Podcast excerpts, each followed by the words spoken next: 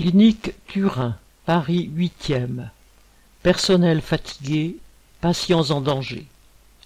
Mardi treize juillet, les salariés de la clinique Turin, dans le huitième arrondissement de Paris, étaient appelés à la grève.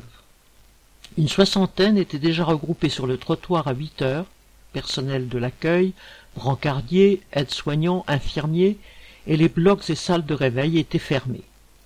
Sont en cause la brutale dégradation des conditions de travail, les départs et arrêts maladie non remplacés, et la surcharge de travail liée à la fermeture de trois services sur dix. Ainsi, une infirmière et deux aides-soignantes doivent s'occuper de vingt-deux patients de chirurgie digestive et cardiologie. Les brancardiers peuvent se retrouver à deux pour assurer les transferts au bloc et le retour en chambre d'une cinquantaine de patients par jour. Les présents sont promenés comme des pions.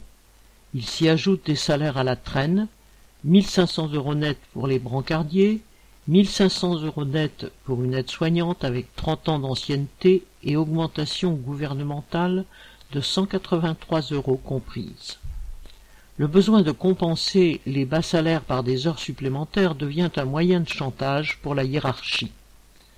Pourtant, la clinique a dégagé des bénéfices grâce au financement de l'État pour la période Covid. Malgré, ou peut-être à cause de cela, la clinique Turin a d'abord été vendue au groupe Alma Viva, qui lui-même semble être repris par un fonds d'investissement. C'est donc l'inquiétude sur l'avenir de la clinique elle-même qui pèse sur les trois cents salariés. Du travail à la clinique, il y en a. De l'argent, les actionnaires en ont. Il faut imposer l'embauche du personnel.